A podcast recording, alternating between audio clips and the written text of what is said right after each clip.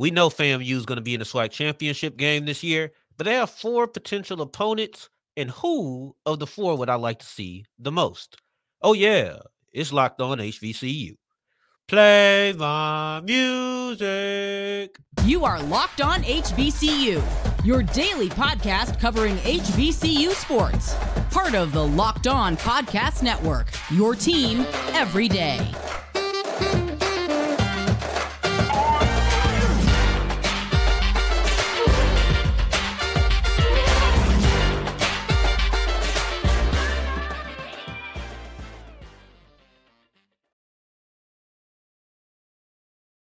To another episode of the Locked On HBCU podcast, your number one daily one stop shop for everything HBCU athletics, Monday through Friday, part of the Locked On Podcast Network, your team every day.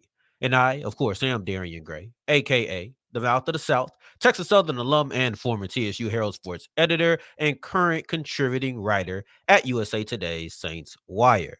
I appreciate you for making this your first listen of the day every day. And remember, just because the mic cuts off does not mean that the journey is over. It just means it's time to follow me on Twitter at South Exclusives. Starts with an S and ends with an S. Today's episode is brought to you by FanDuel. Make every moment more. Right now, new customers get $150 back in bonus bets on any winning $5 money line bet. That's 150 bucks if your team wins. Visit fanduel.com slash locked on to get started.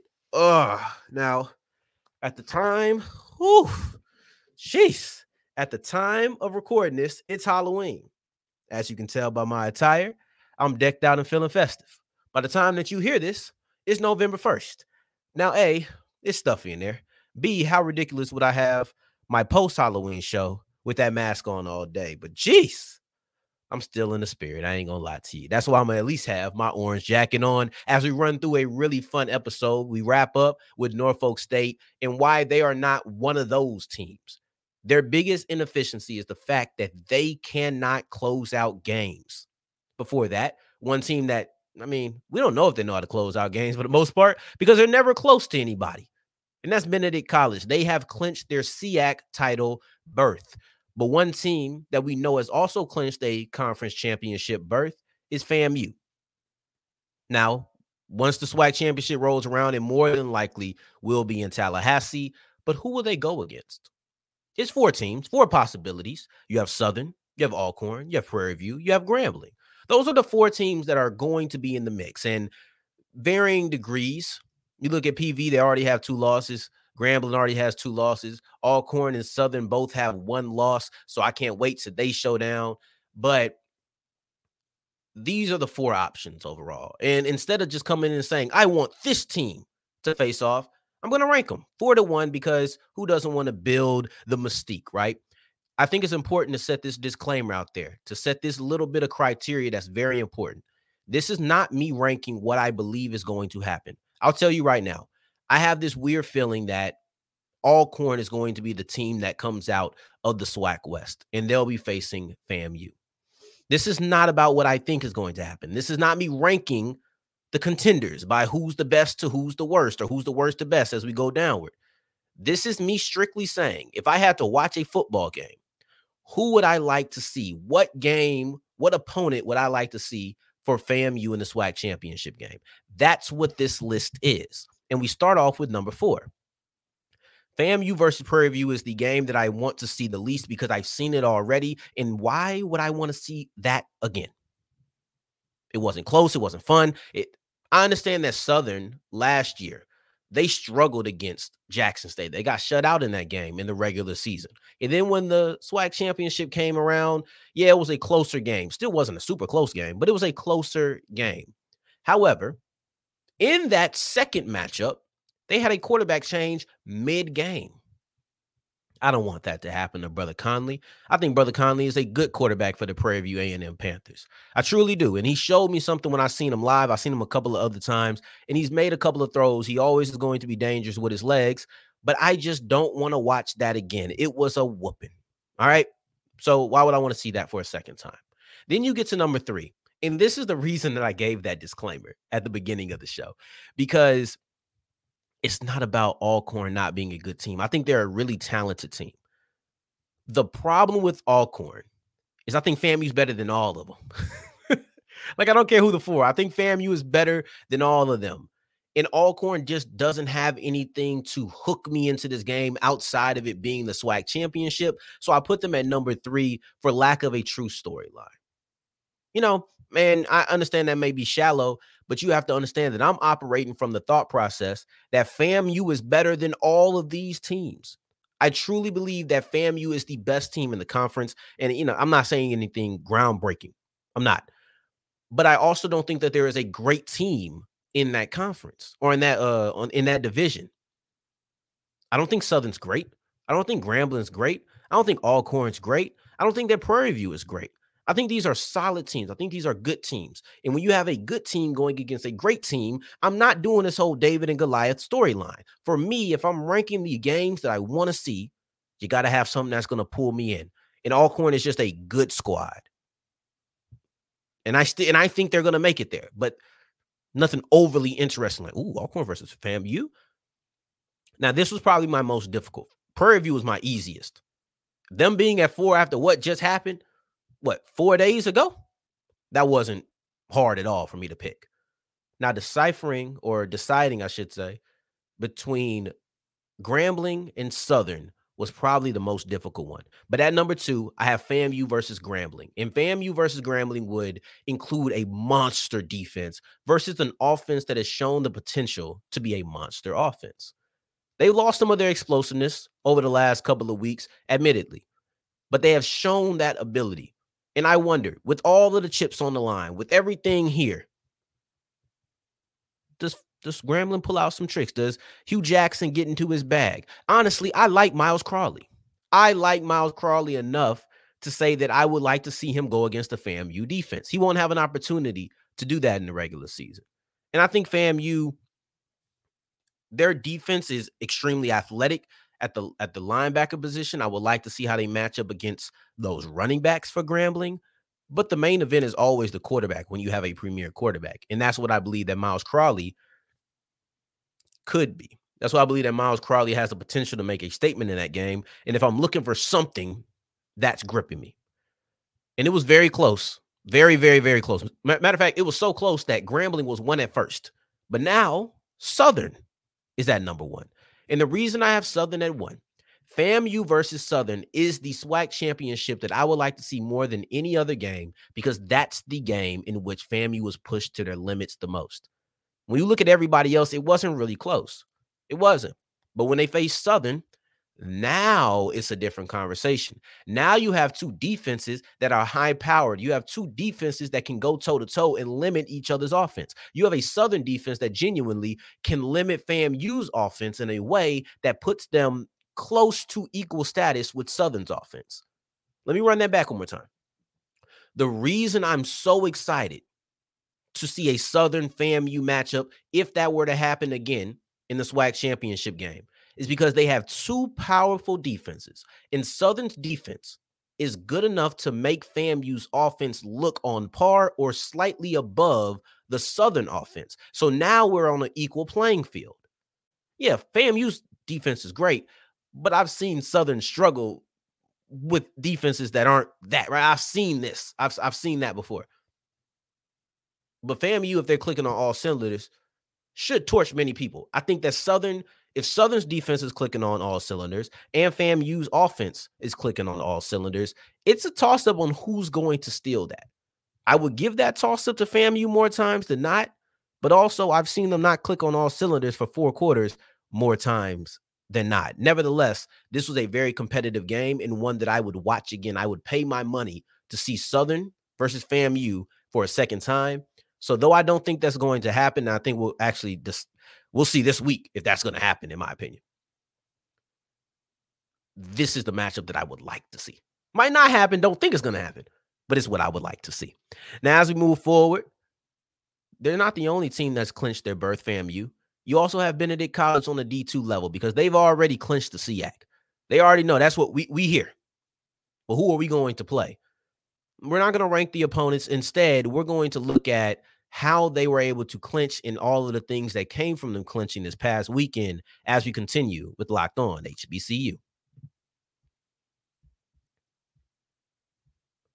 Today's episode is brought to you by FanDuel, and FanDuel is the official sports book of the Locked On Podcast Network. Now, I've given you chance after chance after chance after chance to take advantage of the great offers. And you know what? If you are too slow to take on it the first 127 times that I said it, now you have to be good at your bets. Because when you put a $5 down or a $5 bet down at fanduel.com slash locked on, all you have to do is win now. It was so easy. All you have to do is just place and you get $200 back in bonus bets. You get all of these things, free Sunday ticket. But now you got to be skillful. Now you have to win. And you know what? I believe in you. Do you believe in you? Let's go ahead and test your luck over there at FanDuel. Not even test your luck, test your knowledge at fanduel.com slash locked on, whether that's with the NBA, the NFL, the MLB. Shout out them Rangers. All right.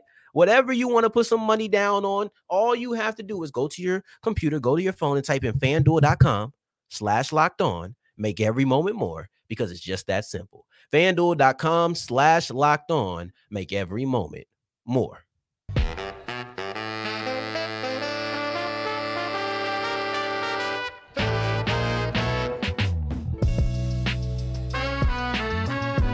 As we continue rolling on today's episode of Locked On HBCU, I appreciate you for making this your first listen of the day every day. And of course, you know, on Fridays, we're going to have our college football kickoff live show in which you'll get the biggest storylines around the college football landscape. And you can be a more informed college football fan by checking this out. And it'll always be housed on the Lock, Locked On podcast page and Locked On HBCU YouTube page. Now, as we, as we move forward with the episode, we've already looked at one team that has clinched their berth in their conference championship game, and that was FAMU with the SWAC.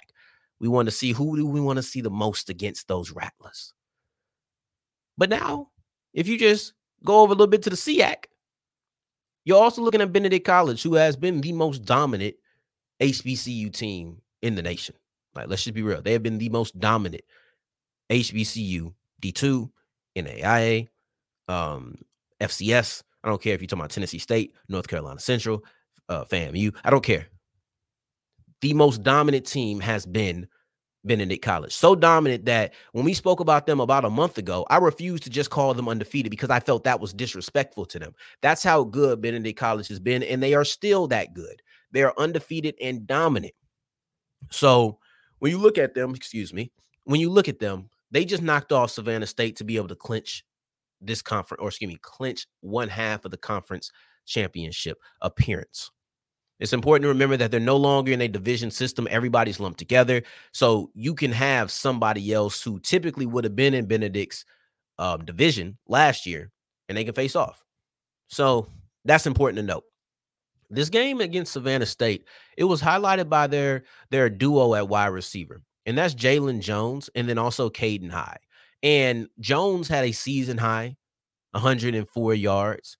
He had a season high seven catches and he was just really good. That's. That's their second leading receiver in the in the uh on the year. He was the leading receiver in that game, but in the year he's number two. Only two, Caden High, who also had seven catches, which was his season high and career high because he's a freshman. And he also had 94 yards, which is just short of his high in yardage on the season.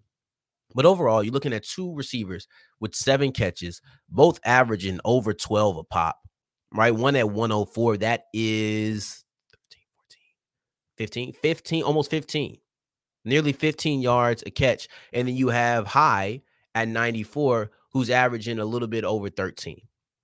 So I'm such a nerd because I want y'all to know in my head, I am joyous that I was able to get that relatively effortless. I am such a nerd, but I'm okay with it because who cares? But overall, winning that game Oh, sorry. And for High, he ended up being the newcomer of the week for the SIAC. And this is his freshman year. He's new to it. And he's already the leading receiver on the Benedict College football team. And they're going to be, knock on wood, because I almost jinxed them, but they are setting up to be champions yet again. They are currently the defending champions. They went undefeated in the regular season last year. They're one game away from going undefeated for another year in the regular season. They're two games away from going into the playoffs with a bye, and that's important. I've always said it. The D2 teams have a much better um, representation in the playoffs. They just listed out the regional rankings and they do the top 10 and there was four teams in the top 10, I believe. The only the top 7 are going to make it, but I believe it was four teams in the top 10 of that ranking and there were two in the top 7. Fayetteville State was and then Fayetteville State was 7 and then you have Benedict College at 1 within the region. But they're 9 and 0. 7 and 0 in the conference. One game away from being 10 and 0. It's it's a dominant performance and it's one that you know, I'm not to say it was improbable because I don't think that's the case at all, but I didn't expect them to come back and do it like this again. I didn't expect that, right? So, but also when I seen the list and I said they clinched this week, I had to go and look like what, what else the SIAC is doing. Maybe I, I'm, you know, I thought they would have already clinched at least one half of the berth. But no, you got uh almost said, I don't know, almost said Fisk, but you got Fort Valley State and you have Tuskegee there at six and one in conference play. And if for some reason prior to last week, Benedict College would have crashed and burned over the last two weeks of the season. So the game against Savannah State that they ended up winning, they would have lost that game and then lost the upcoming game on some weird stuff. Then you would have seen them out of the conference championship game. But that didn't happen. So right now you have Fort Valley and you have Tuskegee at six and one in the conference. They played out of conference in which Tuskegee won that game. Tuskegee hasn't played Fort Valley State. Fort Valley State's only loss in conference is Benedict College. Hopefully, I'm weaving a web that is still pretty clear and easy for you to see. But I kind of want to see Tuskegee. I mean, I wish I could see Miles again because Miles was the only close game that Benedict College has played this year. But I think it would take a lot. I don't I don't know the exact tiebreaker scenarios, but right now Miles is at five and two, and then you have Tuskegee and you have Tuskegee and you have Fort Valley State at six and one. Now Miles can take care of business and knock one of them down, but I think it's uh I think it's Fort Valley that they haven't faced. Um, but yeah, they can knock one of the they can knock Fort Fort Valley, excuse me. They can knock Fort Valley down to two losses, but then you would also have to hope that Tuskegee loses or whichever one if I got it backwards, right? That's a big chance. But it's kind of what I want to see. I know we're not ranking opponents, but I would like to see the one team that challenged Benedict College, either them or Tuskegee, because they haven't played Tuskegee. So I either want to see Tuskegee, a team that is new to Benedict College, or I want to see Miles, the team that was close, the only team that was close to Benedict College. I done seen all I need to see with Fort Valley. It was 48 to 6. I'm, I'm good on that, right? So as we move forward, we're moving on from defending champions. We're going to go to a team that I think their championship aspirations are kind of finished, but I've noticed something that is a terrible trend for them, and it's the reason that they're not one of those upper echelon teams, and they're one of the reasons we're not discussing them as being a contender for the MEAC this year. Norfolk State has one fatal flaw that we'll uncover as we continue with Locked On HBCU. Today's episode is brought to you by eBay Motors, and eBay Motors is an easy way for you to fix your car. If you go to a mechanic, they are going to charge you labor no matter what, but they will also charge you for parts. And a lot of times they're going to charge you significantly more than is necessary for those parts. Don't allow them to do that. Bring the parts to them and allow them to charge you for the labor, but bring the parts to them. And where you need to find these parts at is ebaymotors.com we all know that teams can't run if you don't have all the right pieces in place. Do you think your car is any different? If anything, it's more important that you put everything into your car the right way. Don't have a part that's leaking. Don't have a part, oh, I'll take care of that next week, and the next week turns into next month, the next month turns into next year. We've all been there. We've all been there, but you don't have to anymore because you have ebaymotors.com. Over 120 million parts on there. So go ahead and put your car into the My Garage section Pick the part that's uh, that's fitted for you with the 100% guarantee fit only available to US customers. Go to ebaymotors.com. That's eBay Motors. Let's ride.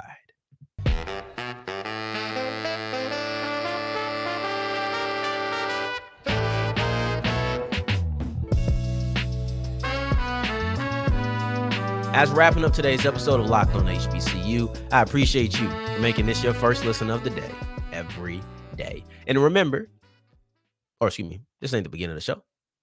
First listen of the day every day. Make it all the way to segment three. And I thank you two times for that. There we go. You know, sometimes we get in the muscle memory, but then the muscle memory goes into the curl when we supposed to be bench pressing. We got things to go, but we, the show goes on. The show goes on every time. Every now and then I get these little, but then you know what? I'm, ah, ah, ah, and now we right back where we need to be. But that's not where Norfolk State is. Norfolk State is in no way right where they need to be. Norfolk State is in a place that they don't want to be, which is likely out of MEAC contention with two losses already to open up the season in conference play. And it's because they cannot finish games. If Norfolk State knew how to finish games, we will be talking about them as the surprise team in the MEAC. I said it before. I was trying to see where do they fit. Morgan State had to prove something. Norfolk State had to prove something. Ironically, they faced off against each other, and it was this game for me in which Norfolk proved something to me. They ain't ready.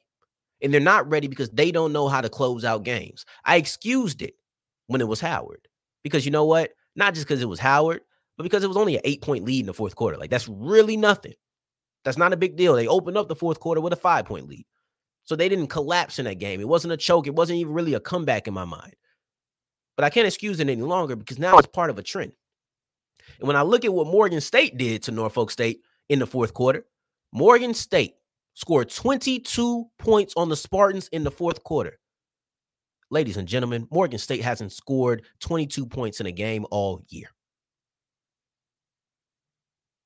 And it's not as if everything fell apart, or excuse me, offensively that um or defensively for Norfolk State. It's not as if that all fell apart. And it's not like Morgan State's offense just came alive and all of a sudden you just let them go crazy with 500 yards in the fourth. That's not what happened.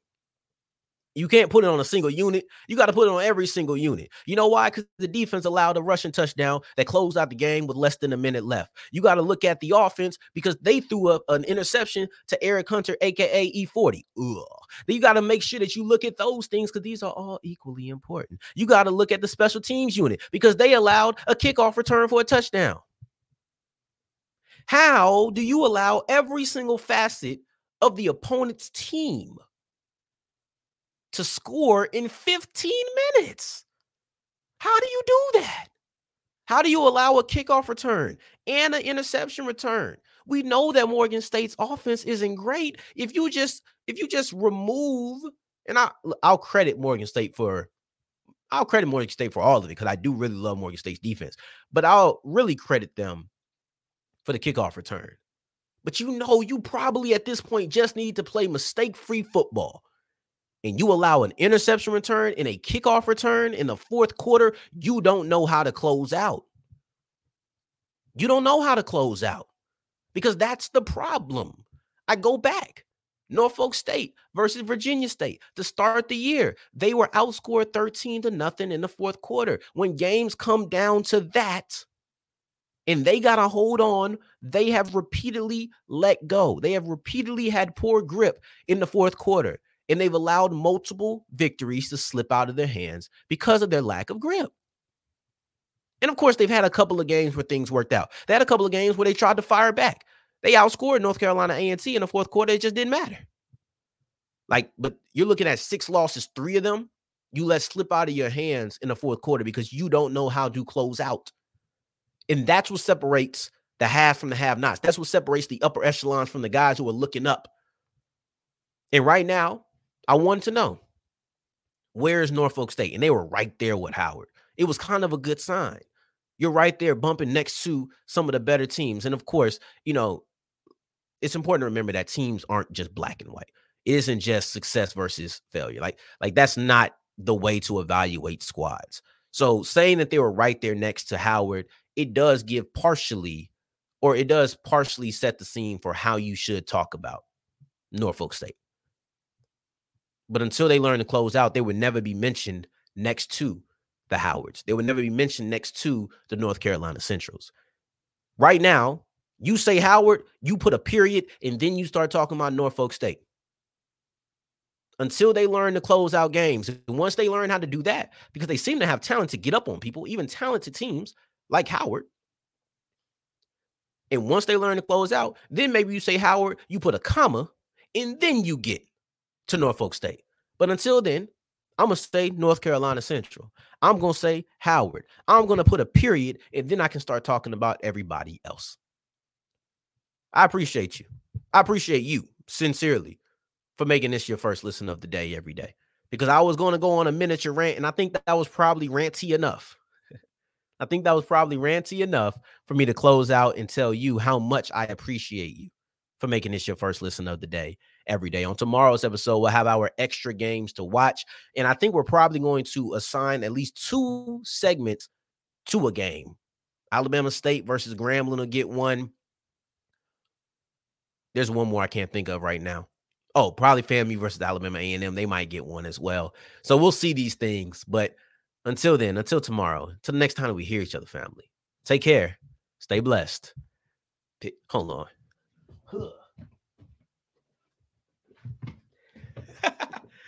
I'm still in a festive mood. Ah, take care. Stay blessed. Peace.